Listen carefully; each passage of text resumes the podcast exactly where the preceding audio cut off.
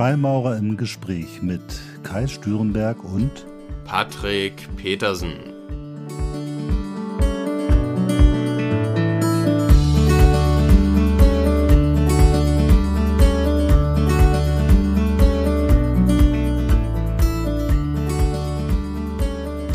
Ja, herzlich willkommen zu einer neuen Folge von Freimaurer im Gespräch. Hallo Patrick. Hallo Kai, hallo Zuhörer und ähm, ich freue mich vor allem auf diese Folge hier, die richtet sich insbesondere an Suchende und Interessierte der Freimaurerei. Genau, vielleicht müssen wir hier erstmal erklären, der Suchende ist ja schon quasi ein freimaurerischer Begriff äh, für diejenigen, die mit Freimaurerei noch nicht so viel am Hut haben. Äh, der Suchende ist im Grunde genommen, du hast es eben gesagt, der Interessierte, der sich vielleicht überlegt, Mitglied einer Loge zu werden. So kann man es, glaube ich, beschreiben, oder? Ja, also ich sehe die Begriffe persönlich auch äh, synonym, ähm, kann man sagen, ja. Ja, bin ich mal gespannt, wie wir uns dem Thema jetzt äh, nähern, weil gerade die Lehrarten sind ja schon hochkomplex. Wir hatten ja auch probiert, den einen oder anderen Experten mal dazu zu bekommen. Ähm, aber es gibt ähm, schon die Situation, dass wenn man ein, mit einem Experten darüber redet, dann wird es gleich sehr, sehr komplex. Und gerade die deutsche Freimaurerei ist aufgrund der unterschiedlichen Lehrarten und der unterschiedlichen Großlogen, die es gibt, wirklich so komplex. Da kann man dann stundenlange Vorträge drüber halten. Und ich glaube, das ist für Suchende und Interessierte nicht wirklich von Wert, sondern das ist vielleicht dann eher interessant, wenn man Freimaurer oder Freimaurern ist und sich eher für die Genese und die Historie interessiert. Also ich würde vorschlagen, dass wir so, so die Historie wirklich nur ganz oberflächlich äh, berühren und dann nicht zu sehr in die Tiefe gehen, wenn du damit einverstanden bist. Ja, sehr gerne. Und ähm, du hast es eben schon angesprochen, wir hatten vor einiger Zeit die Idee ja schon mal gehabt, dass wir eine Folge über die verschiedenen Großlogen machen möchten oder wollten. Und das wurde dann zwischenzeitlich ein bisschen auf Eis gelegt und vielleicht auch ähm, ganz, ganz interessant für die Zuhörer. Ich habe dann einen Anruf bekommen von einem, ich, ich sag mal, weitestgehend Arbeitskollegen, der mitbekommen hatte auch, dass ich selbst Freimaurer bin und selbst auch interessierter ist oder Suchender, je nachdem, wie man es formulieren möchte. Und der meinte dann zu mir, ja, Patrick, ähm, es ist so, ich interessiere mich dafür. Ich habe auch mitbekommen, dass es da überhaupt verschiedene Großlogen gibt. Aber das ist ein bisschen äh, untransparent für mich oder sehr komplex auf jeden Fall, da überhaupt differenzieren zu können. Was hat das jetzt auf sich? Was ist charakteristisch für den, den Freimaurerorden vielleicht oder für AF und AM? Und da konnte ich mich doch sehr gut hineinfühlen, wenn ich zurückdenke, wie das vor meiner Aufnahme war. Denn die Freimaurerei als Organisation im Allgemeinen ist ja schon ähm, recht komplex und auch nicht ganz transparent in allen Belangen. Und dennoch da diese verschiedenen Aufteilungen der, der Großlogen macht das natürlich in dem Moment nicht einfacher. Und dann äh, sind wir übereingekommen, Kai und ich, dass wir da mal einen Abriss drüber machen wollen. Jetzt haben wir hier oder oder ich oder ihr, je nachdem, ähm, die große äh, ja, den, den großen Vorteil, dass Kai natürlich schon sehr viel umhergekommen ist in seiner freimaurischen Laufbahn und da einige Eindrücke sammeln durfte und auch in einigen Logen zu Hause ist. Und deshalb haben wir uns dafür entschieden, dass wir da einmal so einen subjektiven Abriss machen. Ich glaube schon, dass in dieser Folge vielleicht noch mehr als in anderen Folgen ähm, ausdrücklich betont sein muss, dass das natürlich unsere Wahrnehmung ist und ähm, unsere Sicht auf die Sache, auf die verschiedenen Großlogen. Und ja, das äh, wäre es von mir erstmal vorab. Hast du da noch was zu? Ich finde es spannend, dass du das so sagst, weil ich glaube, im Grunde genommen, genau, wir haben heute mal eine Meinung, ne, was eigentlich, äh, was ja gar nicht äh, so, so wissenschaftlich richtig ist und in vielen Fällen gerade in sozialen Medien auch überflüssig. Aber wir, wir gestatten uns heute mal eine subjektive Sicht, so wie du es gesagt hast, und zwar aus der eigenen Wahrnehmung heraus. Vielleicht ganz kurz, damit man äh, so ein Gefühl bekommt, warum gibt es eigentlich so unterschiedliche Lehrarten? Das ist ja tatsächlich äh, in anderen Ländern anders. Ne? Also in den USA ist das äh, äh, anders, in, in, in England auch. Normalerweise gibt es ja immer nur eine Großloge in jedem Land. Und in Deutschland ist das tatsächlich anders. Und das muss man vielleicht anfänglich kurz erklären für die, die es nicht wissen. Es gibt tatsächlich fünf Großlogen in Deutschland.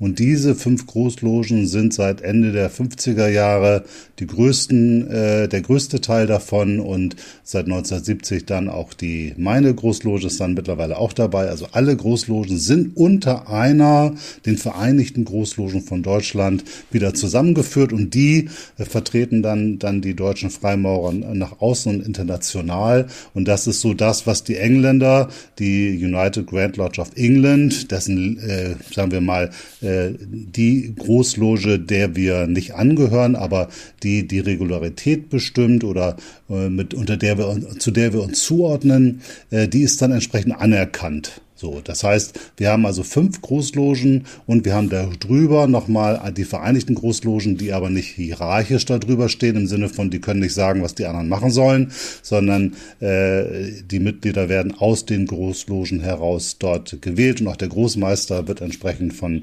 bestimmten Gremien gewählt. Also das ist eine recht komplexe Situation und ich glaube, das macht es für jemanden, der so ein bisschen recherchiert, dann so, so ein bisschen schwierig, weil in England wirst du einfach Freimaurer in irgendeiner Loge und in anderen Ländern auch. Und in Deutschland hast du dann noch die Möglichkeit, viele tun das ja gar nicht, aber die Möglichkeit, dich zwischen fünf Großlogen zu unter äh, zu entscheiden. Und vielleicht nennen wir die mal ganz kurz. Das ist einmal die AF und AM, das sind die angenommen freien Maurer. Äh, wie heißt das genau? Sag mal. Die, die alten und freien äh, angenommenen Maurer von, von Deutschland. Deutschland. So, da bist du Mitglied, richtig? Da bin ich Mitglied, richtig. Genau. Und dann gibt es die äh, national, große Nationalmutterloge zu den drei Weltkugeln. Da bin ich Mitglied.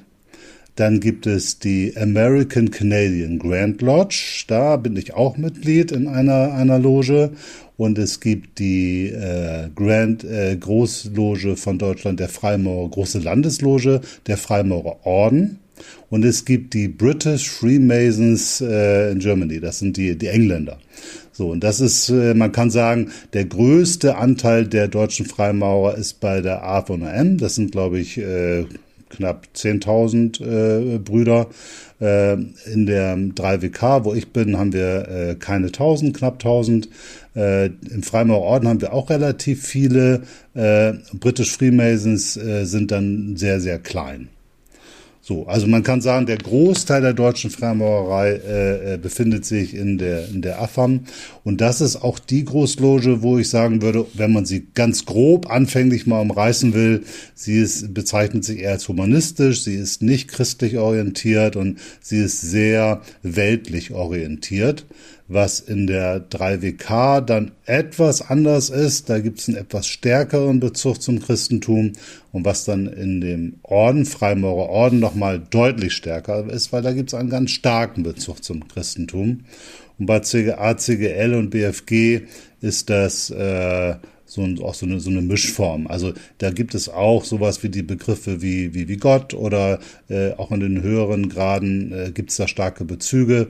Aber von, den, von der Ausrichtung halte ich es auch eher für, für humanistisch. Aber es gibt einen starken, also es gibt einen eindeutigen christlichen Bezug.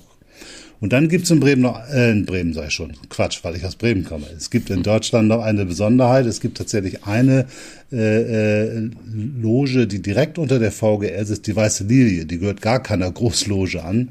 Ist eine, eine, auch eine ganz tolle und spannende Loge, die ich sehr, äh, die ich jedem immer nur ans Herz lege, mal zu besuchen, weil sie wirklich toll ist. Ja, jetzt ist die Frage, wie geht man da jetzt mit um? Jetzt hat man so unterschiedliche Sachen. Kanntest du diese Lehrarten, als du Freimaurer geworden bist? Also ich hatte von allen irgendwie über die Begrifflichkeit bin ich schon mal gestolpert, aber das jetzt so genau hierarchisch oder oder ähm, äh, auf, aufzumalen, was jetzt wie verteilt ist, welche größer ist, welche kleiner ist, was die Vereinigte Großloge da für eine Rolle hat oder sowas, das ähm, hätte ich auf keinen Fall machen können. Und äh, noch komplexer wurde es da, ähm, wofür die einzelnen Großlogen überhaupt stehen. Da habe ich jetzt noch teilweise meine Herausforderungen mit. Also du hast eben, wenn ich das richtig verstanden habe, gesagt, dass ähm, der Bezug zum Christentum bei 3WK vielleicht, ja, ähm, profan formuliert sich irgendwo zwischen AF und AM und dem FO anordnen mhm. lässt. Ähm, das war mir zum Beispiel jetzt äh, selber neu. Und auch bei 3WK gerade hatte ich wenig Berührungspunkte mit. Ähm, von daher, also kurz für die Zuhörer, wenn wir 3WK sagen, meinen wir natürlich die ähm, nationale Mutterloge zu den drei Weltkugeln. Dafür steht das 3WK. Ähm, von daher ist es auch für mich sehr spannend, da mehr darüber zu erfahren, denn ich, äh, du bist ja selber, das ist glaube ich deine Mutterloge, ne, im, ja, im 3WK. Genau. Hm. Genau, und für mich war das mal ganz spannend. Also ich hatte überhaupt keine Ahnung davon, von diesem äh, Lehrarztthema und bin in die 3WK gekommen, weil ich da einen Freund hatte und äh, die Leute mir gut gefallen haben und das einfach eine nette, schöne Loge war. Und so bin ich zur 3WK gekommen. Und ich erinnere mich noch am Anfang, weil wir haben in Bremen zwei Logenhäuser, die sind direkt gegenüber. Also das eine Loge mit 3WK und AFM-Logen und das auf der anderen Seite ist das Logenhaus des Ordens. Und äh, das ist natürlich interessant, weil man quasi über die Straße rüber gucken kann. Und dann sagten meine Brüder mal zu mir, da drüben sind die Christen. So. und das fand ich ganz interessant, weil, hä, wieso, wieso Christen? Ja, das sind, ist der Orden und, und, und das sind so eher so, so Christliche. Und äh, da, das habe ich dann auch sehr stark in diesem wirklich ursprünglichen christlichen Bezug gesehen. Also ich so eine Vorstellung gehabt von so, so betenden äh, Freimaurerbrüdern irgendwie äh, und war dann ganz äh, gespannt darauf, mir das irgendwann mal anzugucken. Aber es war schon so ein bisschen wie, das sind die Christen. So, also äh, und wir sind die, die Humanisten, wir sind die Vernünftigen. So habe ich das jedenfalls wahrgenommen. Ich weiß gar nicht, ob es so gemeint war, aber so habe ich es damals wahrgenommen. Und das ist ja auch eine Thematik, die wir wir in Deutschland, mit der wir schon zu tun haben, dass wir uns manchmal, äh, obwohl wir immer sagen, wir sind alles Freimaurer und jeder soll nach seiner Fasson glücklich werden, durchaus in der Lage sind, schon mal so ein Gefühl zu haben, hm, meine Lehrart ist irgendwie besser als deine Lehrart. Ne? Das gibt es äh, schon. Ja, und das ist, glaube ich, eine, eine interessante äh, Thematik, weil im Grunde genommen äh, ist natürlich der Kern sehr, sehr ähnlich all dieser freimaurischen Ausrichtungen. Und es gibt viel mehr Verbindendes als Trennendes. Und ich glaube, das ist eine ganz zentrale Botschaft zu Beginn. Äh, also es gibt Unterschiede und man sollte sich auch grundsätzlich vielleicht damit mal auseinandersetzen und sich verschiedene Lehrarten angucken, also auch verschiedene Logen angucken. Ich glaube aber, wenn du als Suchender in den Erstkontakt gehst, dann äh, merkst du keinen Unterschied, ob du in einer Ordensloge, in einer ACGL-Loge oder in einer 3WK-Loge bist. Äh, in der ACGL gibt es sowas wie ein offizielles gibt es eigentlich überall. Also du, sprichst mit irgendwelchen Leuten und dann stellen die dir ein paar Fragen und dann besuchst du ein paar Gästeabende und redest mit den Leuten. Aber im Grunde genommen wirst du da keine Unterschiede feststellen, weil die Unterschiede liegen primär im Ritual. Oder wie würdest du das einschätzen? Definitiv. Also mein erster Kontakt, ähm, anders als bei dir, war tatsächlich zu einer Großloge, der ich dann nicht beigetreten bin, dem Freimaurerorden. Da hatte ich ähm, das Erstgespräch, da hatte ich einen Gästeabend besucht und da habe ich dann auch erst Wind davon bekommen, dass es neben dem Freimaurerorden ähm, noch andere, äh, noch eine Großloge bei mir in der Nähe gibt und zwar AF und AM und bin dann darauf gekommen, dass ich dachte, Mensch, dann fahr doch da auch mal vorbei. Das ist auch nicht allzu weit von hier. Sonst ähm, hätte ich das vielleicht gar nicht gemacht, wenn, wenn das nicht ums Eck gewesen wäre. Und ich habe da ähm, überhaupt gar keinen Unterschied gemerkt. Also es sind alles Menschen, egal wo man hingeht. Und wirklich äh, die eigentlichen Unterschiede, die erkennt man dann wahrscheinlich primär erst auch im Ritual selbst, oder? Ja, das glaube ich auch. Also ähm, ich glaube, was ich eben sagte, dass das Verbindende überwiegt, ist eine ganz zentrale Thematik, weil wir hatten ja auch mal die Idee, dass wir Vertreter von den verschiedenen Großlogen zu uns einladen. Äh, dann, die können das natürlich am besten erzählen, was die Spezifika ihrer jeweiligen Lehrt ist. Aber interessanterweise wollte das gar keiner, weil es gibt irgendwie sowas wie, wie so ein Selbstverständnis, wir wollen nicht Werbung machen für unsere Lehrart und die auch nicht irgendwie hochloben oder die anderen irgendwie äh, negativ bezeichnen. Also wir wollen keinen Wettbewerb. Äh, das fand ich eigentlich ganz spannend und auch ganz interessant. Also daran sieht man ja diese starke Solidarität. Es geht eben nicht darum zu sagen, wir sind die bessere Großloge, deswegen machen wir jetzt Werbung, kommt alle zu uns. So arbeiten wir in der Freimaurerei nicht, sondern wir, wir respektieren uns und äh, machen eben keine Werbung. Wie gesagt, deswegen sind wir hier jetzt heute äh, ohne Experten und müssen jetzt einfach versuchen, wie wir uns dem Thema insgesamt äh, äh, nähern. Also ich würde mal sagen, ähm, es gibt natürlich neben den Großlogen, die ich eben genannt habe, noch äh, Dinge. Es gibt ja auch Frauenlogen.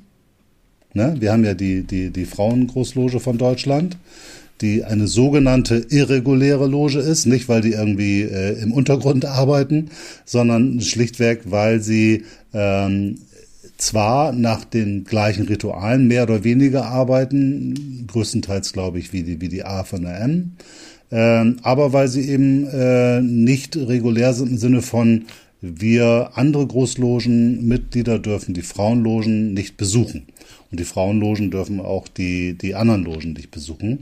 Ähm, was gar nicht so ganz ungewöhnlich ist, weil äh, bei den anderen gibt es natürlich Besuchsregelungen, wie man das entsprechend macht. Und, und wir können jetzt als A von der M oder ich als 3WK, wir können zur ACGL gehen, wir können zur, äh, zum Orden gehen, wir können zur 3WK gehen, das ist vollkommen egal. Wir können aber keine Frauen, kein Ritual einer Frauendoge besuchen. Was ich eigentlich schade finde, weil ich mir das auch sehr gerne mal angucken gucken würde. Ähm, aber da ist sozusagen gerade die englische Großloge, auch wenn sie äh, schon viel, gerade in den letzten Jahren, sich bewegt hat. Äh, ich sage nur Anerkennung von Transgender- oder Geschlechtsumwandlungsthemen. Da gibt es ja viele Prozesse und da ist auch einiges gut gelaufen. Aber bei der Anerkennung äh, im Sinne von, man darf hier auch besuchen, da, da sind wir noch nicht. Auch wenn mittlerweile eben die Frauenlogen wirklich äh, als äh, ja, ich weiß nicht, wie man es nennt. Sie sind, glaube ich, irregulär und trotzdem sind sie anerkannt. Darüber kann man, glaube ich, lange philosophieren. Aber auf jeden Fall äh, ist das alles okay, was die da machen, sage ich mal, im Sinne der United Grand Lodge und auch äh, von, von allen deutschen Großlogen. Aber es gibt eben noch keine Möglichkeit, und vielleicht wird es das auch nicht geben, des gegenseitigen Besuchens. Na, ich glaube, die Unterschiede liegen primär darin, dass wir, äh, wir haben ja im Grunde genommen in den sogenannten blauen Logen, also in den ersten drei Graden, Lehrling, Geselle und Meister, die haben wir in jeder Lehrart. So, das ist relativ klar und vom grundsätzlichen Ritual ist es auch immer das Gleiche, weil wir äh, kommen, werden aufgenommen über ein bestimmtes Ritual, wir werden irgendwann zu einem Gesellen befördert und irgendwann zum Meister und von, von der Tendenz her ist das immer ähnlich. Der Unterschied ist, glaube ich, der, dass ähm, der A von der M wirklich nur diese drei Grade hat und wenn man dann äh, weitergehen will in, in sogenannte Hochgrade, dann muss man zum ASR gehen, dem alten angenommen schottischen Ritus, und dort die, die Hochgrade absolvieren. Und äh, bei uns in der 3WK haben wir tatsächlich äh, sieben Stufen. Also wir haben nach den ersten drei Graden noch vier Erkenntnisstufen, ähm, die dann zwar auch wieder in einem anderen, in einer anderen Logenform abgehalten werden, aber grundsätzlich ist es so gedacht, dass man eigentlich diese sieben Erkenntnisstufen nach einer gewissen Zeit durchmacht. So, und das ist, glaube ich, bei der AFNOM äh, weniger der Fall. Dort gibt es, glaube ich, mehr Leute, die auch nur diese drei Grade haben und eben nicht in den schottischen Ritus gehen, der dann schon nochmal eine ganz andere Thematik ist. Und bei dem Freimaurer Orden haben wir auch ein integriertes System, das sind zehn Grade. Auch interessant, ne? Diese Zahlen, die sieben Erkenntnisstufen bei der 3WK, die sieben ist ja so eine Zahl, mit der man viel verbindet. Ähm, und die zehn natürlich auch ähm, im Freimaurerorden. Und dort geht es eben auch darum, diesen gesamten Weg so nacheinander durchzuarbeiten. Und das dauert immer so, sag ich mal, sieben, acht, neun Jahre oder so. Dann ist man eigentlich mit diesem Gesamtsystem durch. Ja, und beim ACGL ist das im Grunde genommen auch so wie bei der AFM. Man hat diese drei Grade, Lehrling, Geselle, Meister. Und wenn man dann weitergehen möchte, geht man dort dann in den sogenannten York-Ritus als Hochgradsystem, was sich dann da anschließt. Also kann man eigentlich sagen, das amerikanische verbindet sich dann äh, entweder mit dem York-Ritus oder aber man kann natürlich auch in den ASSR gehen, in den ich als 3WK wiederum nicht rein kann. Ah ja. Auch interessant. Ja, siehst du, dass der, dass der äh, York Ride speziell äh, mehr oder weniger das Hochgradsystem der ACGL ist. Ähm, das war mir tatsächlich. Ähm, ja, es ist auch so nicht ganz richtig. Aber sagen wir mal, es ist so, dass diese Dinge eng miteinander verbunden sind und viele, die in der ACGL sind, dann, wenn sie in höhere Grade gehen, auch in York Ride gehen entsprechend. Ah, okay. So, okay. also es ist, es ist nicht wirklich eine, eine, eine Verbindung. Das, der York Ride ist ja auch wieder ganz komplex und verschiedenste äh, Kapitel und, und äh, Thema eingeteilt. Das ist immer alles unglaublich kompliziert, was ich eigentlich nie so richtig begriffen habe. Also, weil das ja immer ganz eigene Organisationseinheiten sind mit, mit Verein und mit Beitritt und mit äh, Ämtern. Ein unglaubliches Gehassel, was man da in diesen ganzen, äh, ne, du gehst von ins Kapitel, in die, die Präzeptorei, in, äh, und das sind immer wieder eigene Organisationsformen. Äh, also wir haben da insgesamt in der Freimaurerei schon einen, einen großen Moloch von ähm, ja, Strukturen gebildet, der aus meiner Sicht schon in der Lage ist, uns manchmal von der eigentlichen freimaurerischen Arbeit abzulenken. Ja, also ich hatte, ähm, ich erinnere mich daran, dass ich ähm, irgendwann vor meiner Aufnahme mal bei Wikipedia gestöbert habe und da gibt's neben dem, neben der Seite über Freimaurer, glaube ich, auch eine Seite über Freimaurer gerade. Und da war ein Bild, wo so die verschiedenen Großlogen abgebildet mhm. waren. Und ähm, das war so komplex für mich und ähm, un undurchsichtig, dass ich das Thema dann erstmal beiseite geschoben habe. Mhm. Und von daher, ähm, bevor wir da jetzt noch, noch tiefer ins Detail gehen, was mich interessieren würde, ist, du bist ja schon ein paar Jahre länger Mitglied als ich. Ähm, wenn du darüber sprechen kannst, ohne das, das Arkanum zu verletzen, wo siehst du oder hast du die Unterschiede wahrgenommen im Ritual im Vergleich von AF und AM vielleicht zum FO zu 3WK? Kann man das, kann man das grob sagen oder wäre das, wird das zu tief gehen?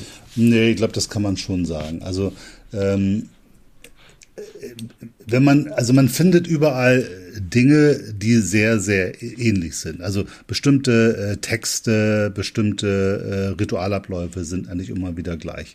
Was ich sehr schön fand äh, bei meinen Besuchen im Orden, äh, war eigentlich die Atmosphäre die Atmosphäre im Orden der Tempel, so habe ich jedenfalls in, in den Grad, ich habe auch noch nicht alle Gradstufen besucht, aber dort, wo ich zu Gast war, habe ich das immer sehr sehr gedämpftes Licht, also relativ dunkel, was ich total liebe im Ritual. Mit der 3WK ist sehr vieles sehr hell, also zum Beispiel, ne, also da sind viele ähm, Dinge äh, eher, ja, ich sag nicht Tageslicht, aber schon äh, deutlich äh, heller. Äh, und bei der AF und AM ist es, glaube ich, je nach Loge unterschiedlich. Also es gibt da immer so, so, so Beschreibungen, wie das im Ritual so passieren soll. Und was ich im, im der freimaurische Tempel ist im Orden aus meiner Sicht auch interessanter noch äh, geschmückt. Da gibt es sehr viel Symboliken, äh, die man in anderen Dingen nicht so so kennt. Also wenn man mal so so, so sich so weit herauswagt und sagt, der der Freimaurerorden, der Weg ist dort schon eher ein mystischer. Ähm, ich glaube, das kann man so sagen, weil es irgendwie schon aus meiner Sicht schon darum geht, äh, dort haben wir auch Jesus als Obermeister. Also die, die, die Figur Jesus hat eine direkte äh, Rolle in dem ganzen Thema. Und ähm, dann gibt es dort auch natürlich auch eher alchemistische Symboliken, die man dort findet. Ähm, und damit kann man sehr, wenn man möchte, sehr tief in die gesamte Thematik eingehen. Also in der 3WK ist das äh, reduzierter, aber dort gibt es auch ein paar Dinge, die ich sehr, sehr, sehr spannend finde. Ich finde aber auch im Ritual der RFM wirklich tolle Beispiele, äh, sei es nur der Bezug zu den Elementen oder andere Dinge, das finde ich sehr, sehr gut und sinnvoll. Also nach meiner Erkenntnis, ähm, also das ist so, so wie ich es gefunden habe, hat sich mir vieles erst erschlossen, nachdem ich alle Lehrarten mir angeguckt habe weil äh, mir kam das vor wie ein großes Puzzlespiel. Und ich hatte den Eindruck, guck mal, da sind vielleicht bestimmte Ritualbestandteile bei uns in der 3WK im Laufe der Jahrhunderte verschwunden. Die findet man aber in der, im Orden oder auch in der A von der M und umgekehrt. Und wenn man das alles zusammenbaut, dann ergeben sich irgendwie neue Geschichten und neue, neue Möglichkeiten der Erkenntnis. Also es ist ja so, wenn wir über 300 Jahre Ritualgeschichte äh, reden, dann haben sich natürlich Dinge verändert. Dann gab es Leute, die was vergessen haben, dann gab es Leute, die was hinzugedichtet haben, Leute, die was geändert haben. Es gibt Ritualkommissionen, die sich darüber Gedanken machen. Äh, manches äh, wird angepasst, sinnvoll an die Zeit. Manches aus meiner Sicht auch schlicht, weil es nicht verstanden wird, dann gestrichen. Das, das gibt es auch. Und so entstehen, ich sag mal, schon Rituale heutzutage, die vielleicht nicht mehr alle insgesamt komplett in sich schlüssig sind, weil sie einfach Brüche haben oder weil bestimmte Teile fehlen oder auch bestimmte Symboliken nicht mehr nachvollziehbar sind. Wenn man sich aber dann die verschiedenen Rituale anguckt, dann erkennt man, ah, guck mal, dann macht das irgendwie doch alles wieder Sinn. Also also ich habe tatsächlich viele Erkenntnisse dabei gehabt, mir andere Rituale anderer Lehrarten anzusehen. Ja, das habe ich auch tatsächlich schon von, von einigen gehört. Und auch ich habe äh, das Gefühl gehabt, dass das sich sehr, sehr harmonisch miteinander ergänzt, als wenn die, die ursprüngliche Lehre vielleicht so ein bisschen fragmentiert sich auf die verschiedenen Lehrarten äh, aufteilt. Und ich fand, ähm, ich finde es generell immer sehr angenehm zu reisen, man lernt neue Brüder kennen, man lernt neue Lehrarten kennen. Es ist immer bereichernd, unabhängig vom Ritual selbst. Aber auch von vielen anderen Brüdern habe ich das, was du eben gesagt hast, schon öfters gehört, dass auch das Empfinden des eigenen Rituals sich nochmal verändert hat durch Input von anderen Lehrarten tatsächlich. Mhm. Genau, und das ähm, vielleicht das ist der der der Grund, warum das erstmal total sinnvoll ist und richtig ist, als Geselle dann verschiedene Logen zu besuchen, weil man diese Möglichkeit hat und sich das alles ganz genau anzugucken. Und natürlich kann man immer nur in den Grad, wo man sich selber auch drin befindet, ist ja klar. Äh, also du kannst jetzt als Geselle nicht in ein Meisterritual in einer anderen Lehrart, so das macht ja auch keinen keinen Sinn. Ähm, aber man hat eben da unglaublich viele Möglichkeiten und natürlich unterscheiden sich auch wieder die einzelnen Logen voneinander, weil es gibt auch A von der M-Logen, die unterschiedliche Rituale durchführen. Und es gibt auch ACGL-Logen, die kein klassisches ACGL-Ritual durchführen, sondern beispielsweise französisches oder ein anderes. Also das hat sich einfach durch die Jahrzehnte äh, irgendwann in den letzten 70 Jahren immer so entwickelt in Deutschland, dass man gesagt hat, Mensch, wir würden gern zu euch in die Großloge, aber wir arbeiten dieses Ritual, ist das in Ordnung? Und dann hat man das teilweise akzeptiert, teilweise nicht. Aber so haben wir schon eine unglaubliche Ritualvielfalt, äh, die man sich entsprechend angucken kann glaube, wenn man das versucht zu, zu beschreiben, dann, äh, also wenn man sich jetzt entscheiden muss, wo man hingeht, dann macht es, glaube ich, wenn man ein totaler Atheist ist und nichts mit Gott und Christentum zu tun haben will, nicht so richtig Sinn, in den Freimaurerorden zu gehen. Da muss man sich dann schon sehr strecken, weil dort gibt es sehr viele Bezüge zum Christentum, zu Jesus, zu der ganzen Thematik, zur Bibel. Und da müsste man sich immer drüber hinwegsetzen. Und ich weiß nicht, ob das dann richtig Sinn macht. Also äh, es gibt zwar auch in, im Orden Brüder, die nicht so tierisch viel mit dem Christentum zu tun haben. Also es ist jetzt keine, keine Großloge voller äh, äh, Kirchgänger, sag ich mal.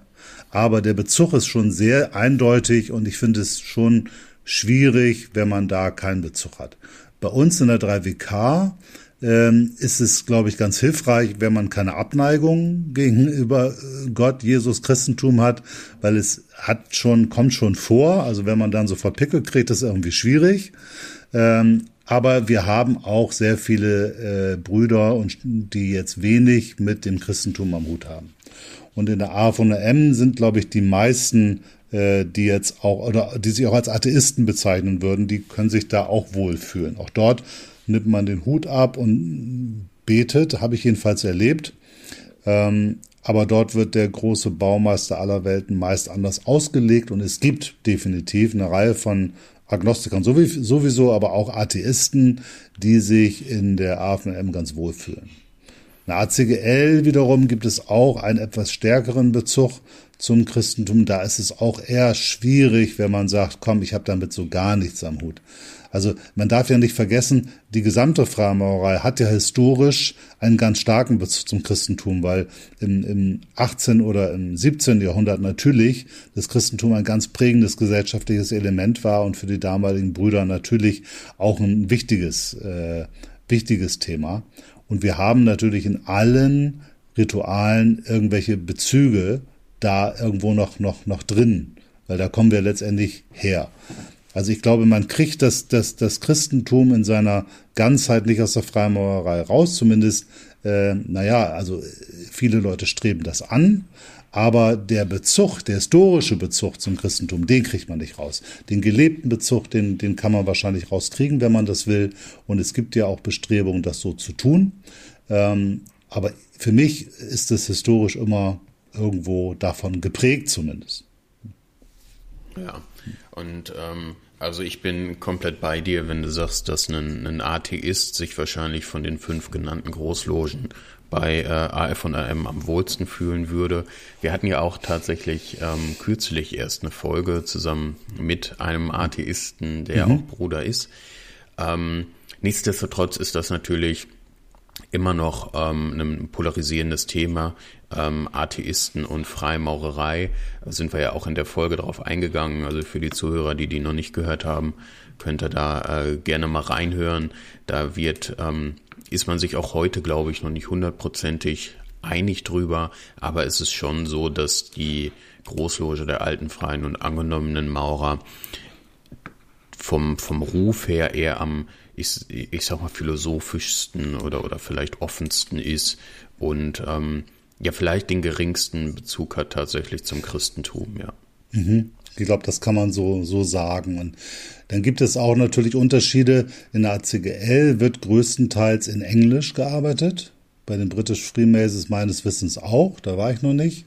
Ähm, das muss man auch dann wollen. Dann hat man ein Ritual komplett in Englisch. Und was ich bei der ACGL besonders fand, was ich aber nicht so gut also das hat mir nicht so gut gefallen, dass die ganzen Logenangelegenheiten und das Formale auch im Ritual gemacht wird.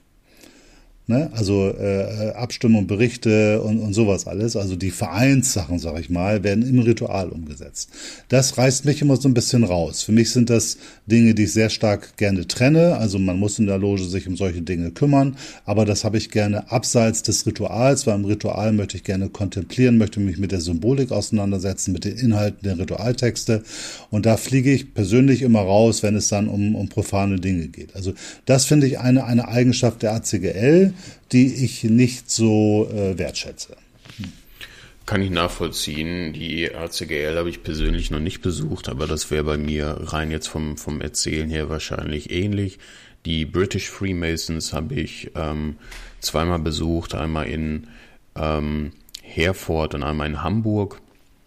Und ähm, was besonders ist, glaube ich, bei den British Freemasons, wenn ich das gerade nicht durcheinander werfe, ist, dass die ähm, alle gerade Lehrling, Geselle, Meister in einem Ritual mehr oder weniger durcharbeiten.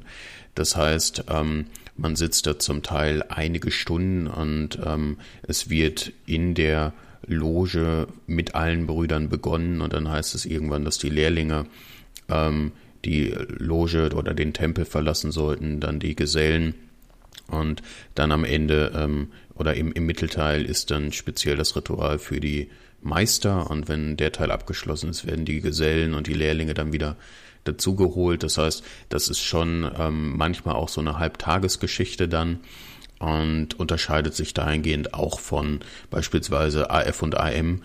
Ähm, in der Praxis sieht es so aus, speziell jetzt bei der Großloge, der ich angehöre, aber ich denke, das wird im Freimaurerorden und bei 3WK genauso sein, dass man sich einmal im Monat in der Regel trifft an ähm, einem Tag. In unserem Fall ist das der Donnerstag und dann findet das Ritual statt. Das geht ähm, Pi mal Daumen zwei Stunden in etwa, anderthalb, zwei Stunden und ähm, ja, findet dann einmal im Monat statt. Das ist, denke ich, bei euch genauso, nehme ich an. Ja, genau. Wir treffen uns wöchentlich äh, zu irgendwelchen brüderlichen Treffen oder auch formalen Geschichten oder mal zu Vorträgen und einmal im Monat wird das Ritual äh, gehalten. Das ist, glaube ich, in den meisten äh, Großlogen sehr ähnlich. Also es gibt da manchmal Logen, die machen das etwas anders. Äh, ich, wie gesagt, ich bin in einer ACGL-Loge, die hat äh, sich das anders überlegt und trifft sich nur viermal im Jahr. Ist auch ganz interessant und arbeitet dann aber auch nur das Ritual und macht dann Formalia irgendwie dann da im Ritual oder so ein paar andere Dinge dann entsprechend vorher. Das ist aber nur etwas für Leute, die woanders ihre Mutterloge haben, weil letztendlich funktioniert Freimaurerei nicht, wenn man viermal im Jahr irgendwo hinfährt. Also auch eine Loge, eine echte Zusammenfinden von, von Brüdern und Schwestern, glaube ich, dafür ist das wöchentliche Treffen schon ganz sinnvoll, weil man ja sowieso nicht jedes Mal kann und dann trifft man sich vielleicht alle zwei Wochen oder alle drei Wochen und das sollte aber mindestens der Fall sein. Das finde ich schon. Ja, und, und genau, also ähm, das wusste, wusste ich auch noch nicht, dass die British Freemasons das so machen. Das kann natürlich, ich habe das auch schon in anderen äh, Logen mal so erlebt. Es gibt ja einige Rituale, die das so, die richtig hocharbeiten, so zum Öffnen, Schließen, Öffnen, Schließen. Das kann aber natürlich auch sehr aufwendig und anstrengend werden, wenn man da dann so vier Stunden sitzt. Ähm, dann da hat man schon, ja, dann braucht man Sitzfleisch und viel Geduld.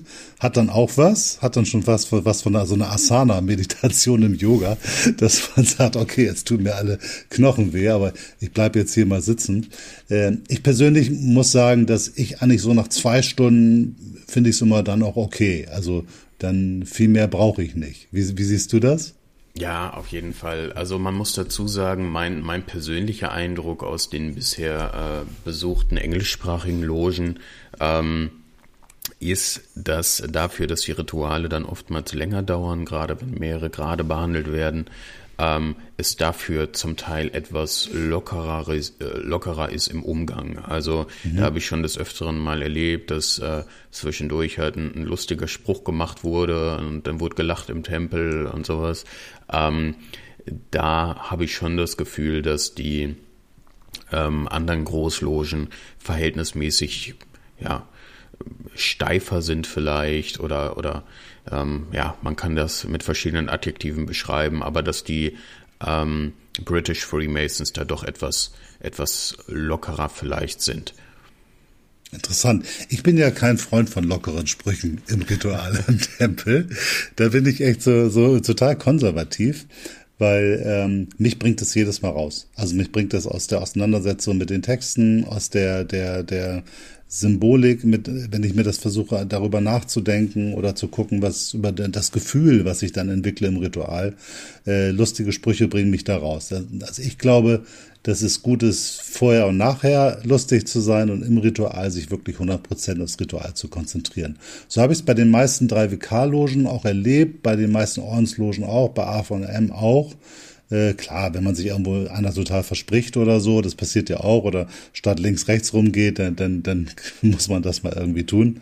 Aber von der Tendenz her, glaube ich, ist es in den meisten Logen schon eher so, dass man dann für diese anderthalb oder zwei Stunden sich 100% auf das Ritual konzentriert. Ja, das ist, deckt sich mit meiner Beobachtung und ähm, falls wir hier jetzt auch äh, britische Zuhörer haben, also ich will da natürlich keinem zu nahe treten, das ist wie gesagt meine, mein äh, persönlicher Eindruck gewesen aus äh, drei, vier Besuchen oder, oder zwei, drei Besuchen und auch aus meinem Austausch mit, mit britischen ähm, Freimaurern, die mir dann wiederum zurückgemeldet haben, dass sie das Gefühl hatten, dass das bei uns eher so ein bisschen ähm, zu, zu steif und zu ordentlich vielleicht war. Aber ähm, ja, ist bei mir genauso in meiner Wahrnehmung. Für mich reißt das raus, wenn ich in diesem ähm, kontemplativen Raum, den ich mir da schaffen möchte, auf einmal ähm, profane Aussagen oder, oder Thematiken wie zum Beispiel ähm, Logenangelegenheiten habe. Das ähm, geht mir definitiv genauso. Mhm. Ja, und man kann im Grunde genommen sagen, das wird, glaube ich, jetzt schon klar, wenn wir das so besprechen, dass im Grunde genommen das Grundthema der Ritualistik oder des Erlebens schon sehr ähnlich ist. Es gibt eben Unterschiede in den Texten, es gibt Unterschiede in den Abläufen. In einigen Lehrarten, in der 3WK oder auch im Orden, wird auch mal an mehreren Tempeln gearbeitet in bestimmten Graden, was auch sehr spannend ist. Ähm, und ich glaube, es unterscheidet sich eigentlich primär wie stark der Bezug zum Christentum ist und wie stark es hier eher so einen, so einen mystischen äh, Aspekt in der Thematik gibt. Und das ist, glaube ich, das, was man sich für sich als Suchender oder Interessierter überlegen sollte. Wenn ich Atheist bin, dann kann ich nur sagen, dann geh am besten in die A von der M, da kommst du am besten klar. Du wirst in der 3WK auch klarkommen. Äh, da musst du nur ab und zu mal äh, über bestimmte Begrifflichkeiten oder Dinge hinwegsehen. Im Orden funktioniert es, glaube ich, nicht. Da, da ist es einfach ein christlicher Orden, der beruht ja auch auf dem schwedischen System und, und kommt da entsprechend her. Und wenn man sich eben auch für die Symbolik interessiert und dann sagt, mein freimaurischer Weg soll mit meinem Ritual und meiner Symbolik und meiner Loge was zu tun haben, dann muss man da irgendwie einen Zugang zu entwickeln, glaube ich. Und ansonsten ist es wie wir es jetzt beschrieben haben, in der ACGL hast du eben noch diese äh, Thematik der, der Englischsprachigkeit und der äh, Formalia im Ritual. Ähm, und ich glaube, insgesamt sonst ist es eigentlich quasi egal. Wenn man irgendwie damit leben kann, kann man eigentlich in jede äh, Großloge wunderbar eintreten und kann da seinen Weg gehen. Und da muss man halt überlegen, wie man das so möchte. Ich fand es eigentlich bei mir in der 3WK ganz spannend mit dem integrativen System, also dass man mehr oder weniger automatisch so sieben Erkenntnisstufen durchlebt. Das finde ich auch im Orden ganz toll. Im Orden ist es noch ähm, aus meiner Sicht noch tiefer ähm, miteinander verwoben. Da geht man wirklich, also ich für mich jedenfalls noch leichter nachvollziehbar, wie man im Ritual diese unterschiedlichen Wege geht und dann wirklich einen Erkenntnisweg durchmacht. Äh, In der 3WK heißt es ja auch Erkenntnisstufen. Ähm, da gibt es das, das entsprechend auch. Und eine A von AM würde man dann ja, wenn man sich für mehr interessiert, in den schottischen Ritus gehen, der schon ein sehr komplexes System ist. Das ist das System, was äh, eigentlich hauptsächlich damals in den USA von Albert Pike, ähm, also umgeschrieben und äh, konzipiert worden ist. Das ist in Deutschland deutlich äh, profanisiert worden. Also im, im deutschen ASSR hat man eben nicht mehr so starke esoterische Aspekte, wie man sie im amerikanischen ASSR hat. Ähm, ja, und äh, im, im York-Reit ist es halt auch als Hochgrad wieder ganz anders als der, der ASSR. Also in, insgesamt geht man als Suchender, wenn man jetzt sich aufmacht in diese, diesen Freimauerischen Weg, man hat so viele Möglichkeiten, die man gehen kann. Äh, nachher wird es ein bisschen komplex, weil in den ersten drei Graden können wir uns alle besuchen. In den höheren Erkenntnisstufen ist das wiederum etwas schwieriger. Da darf man hierhin und dahin, der darf aber nicht dahin. Ähm, da haben wir Freimaurer irgendwie so einen kleinen Haschmich, sage ich immer, weil wir immer das Gefühl haben, wir müssen da irgendwas ähm, regeln und müssen irgendwas verbieten. Wobei ich immer sage, da ja nur ein kleiner Teil von Freimaurern überhaupt in Hochgradsysteme geht, sollten wir uns eigentlich über jeden freuen und es nicht irgendwie erschweren, sondern der soll doch hingehen, wo er will. Ähm, das macht doch nichts. Äh, es macht sicherlich keinen Sinn, wenn man jetzt als Meister äh, gleich in den 32. Grad des ASSR oder in den 9. oder 10. Grad des York-Reiz äh, reinspringt. Das verstehe ich, das macht inhaltlich keinen Sinn. Aber wieso ein York-Reit-Mitglied nicht in, in ASSR soll, das kann ich nicht nachvollziehen. Also für mich wäre das, ist gerade dieses Kennenlernen der anderen Themen so wertvoll und so sinnvoll, dass wir das eigentlich ganz stark unterstützen sollten. Ja, und ich denke, du hast die, die elementarste Aussage schon direkt zu Beginn gesagt. Generell ist das mit der Freimaurerei viel eher ein Miteinander. Ähm, es geht weitestgehend, ähm, zieht alles in eine sehr ähnliche Richtung ab, unterscheidet sich natürlich dann in, in einigen Nuancen, aber falls ähm, du als Suchender oder Interessierter das jetzt hörst, es gibt kein besser oder schlechter. Es gibt vielleicht einen ähm, für dich kompatibler oder weniger kompatibel, aber ähm, es gibt kein besser oder schlechter und das Ganze ist auch also mein persönlicher Rat wäre, wenn du dir verschiedene Logen anschaust, das mach ruhig, das ist nie verkehrt, da gerade am Anfang zu vergleichen.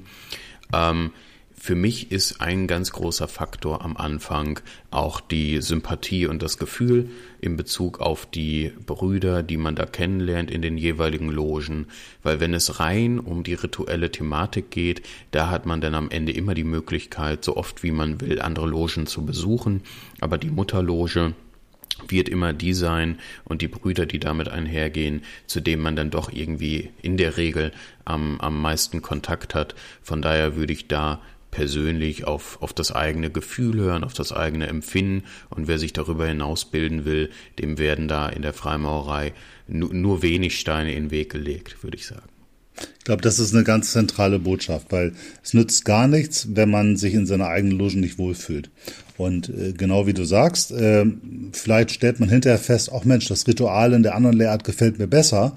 Aber das Schöne ist, dass man ja die dann entsprechend besuchen kann, sich angucken kann. Ähm, also so, wenn ich jetzt so nach meinen äh, sieben Jahren jetzt zurückschaue, dann äh, und wenn ich jetzt sagen sollte, welches Ritual gefällt mir am besten, dann äh, fällt mir das echt schwer, weil ich habe eigentlich in jedem Ritual etwas, was ich gut finde oder auch besser finde als im anderen und deswegen fällt es mir wirklich schwer. Ich finde aber, dass dieses Gesamtsystem des Freimaurerordens äh, sehr durchdacht und sehr ähm, nachvollziehbar und sehr gut. Also wenn man einen echten, diesen, diesen mystischen Weg gehen will, dann finde ich das äh, Ordenssystem am, am besten, weil es die tiefsten Inhalte hat, zumindest auch heute noch. Also die Inhalte sind ja in allen Lehrarten tief und jetzt lehne ich mich gerade aus dem Fenster und kriege wahrscheinlich Ärger mit irgendwelchen anderen Lehrarten.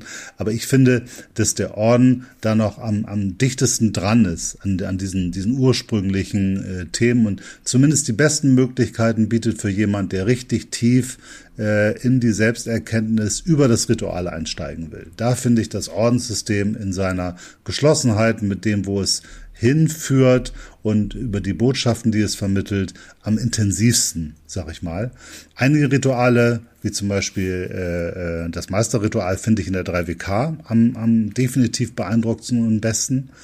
Ähm, die Aufnahme finde ich äh, äh in den französischen Ritual innerhalb der ACGL wiederum am spannendsten.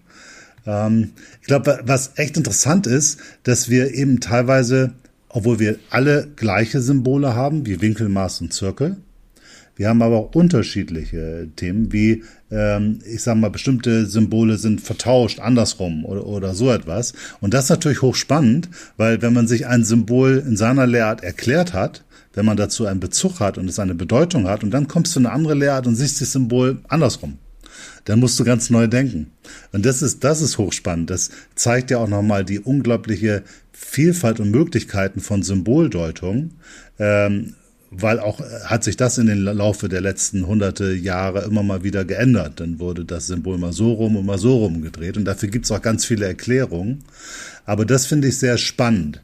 Also allein, wenn man sich mal das Pentagramm nimmt und sich das in der aufrechten oder in der, der umgekehrten Form anguckt, dann hat es eben eventuell ganz unterschiedliche Bedeutung, eventuell aber auch ganz gleiche Bedeutung, obwohl es verkehrt rum ist oder verkehrt rum ist falsch, andersrum ist. Und das sind so Dinge, die ich hochspannend finde, wenn man in die Lehrarten reingeht, in die unterschiedlichen Rituale, dass es eben solche Unterschiede gibt und die jeweils in sich schlüssig sind. So, also das ist äh, war für mich ganz äh, faszinierend und hat dann immer noch mal auch meine Bilder von den Symbolen noch mal wieder aufgerissen und gesagt, okay, du hast zwar jetzt eine klare Erklärung dafür, aber hier ist es anders und jetzt musst du noch mal neu denken, wie passt denn das jetzt? Und das fand ich unglaublich erkenntnisreich. Ja, spannend. Also bei mir persönlich war es, glaube ich, ähm, eine Aufnahme im ersten Grad, wenn ich das jetzt nicht durcheinander werfe, vom AASR tatsächlich im Kontext von der Jakob de Molay Loge. Ähm, was mir persönlich am meisten imponiert hat, wo so gefühlt sehr viel Action bei war. Genau, vielleicht muss ich da ganz kurz unterbrechen, weil das ist äh, äh, schwierig, weil das gibt es normalerweise gar nicht. Eigentlich gibt es den ASSR gar nicht in den ersten drei Graden, weil da gibt es eine Vereinbarung mit der AFM, dass der ASSR erst ab dem dritten Grad entsprechend arbeitet. Allerdings in den Jakob de Molay-Logen und einigen anderen Logen wird dieses schottische, französische Ritual auch in den ersten drei Graden bearbeitet. Und sorry, wenn ich dich unterbrochen habe, aber zur Erklärung. Ja, und, und genau da, ähm, deshalb habe ich es auch angesprochen, weil spätestens jetzt merkt natürlich der Interessierte, wie komplex das Ganze ist von den, von den Strukturen. Und Jakob Demolay hat man jetzt auch noch gar nicht drüber gesprochen, über die, über die Forschungsloge auch noch nicht, die ja, glaube ich, auch der, der Vereinigten Großloge von Deutschland, glaube ich, direkt untersteht noch. Ähm, aber das ist auch gut so, weil ich glaube, das würde den Rahmen sprengen einfach, wenn man jetzt als Interessierter das erste Mal über diese Thematiken hört. Da ist es dann, glaube ich, einfach ab einem gewissen Punkt sehr schwer zu folgen. Ähm, nichtsdestotrotz glaube ich, dass wir die, die wichtigsten oder das ist auch blöd formuliert, die die größten ähm, Großlogen hier einmal umrissen haben, sprich die alten freien und angenommenen Maurer, die glaube ich ja so zwei Drittel der Mitglieder der deutschen Freimaurer ausmachen. Ähm, Freimaurerorden, hast du gesagt, ich weiß es gar nicht, sind 3000 Mitglieder oder sowas. Dann äh, 3WK und natürlich auch die, die ACGL und die, die British Freemasons. Ähm, ich hoffe, dass da ein ja, ganz guter Abriss für, für die Interessierten ähm, gegeben werden konnte auch.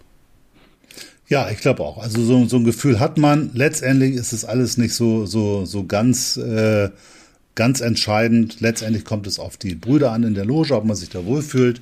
Man kann sich dann entsprechend alles angucken. Man kann sich alle Rituale ansehen.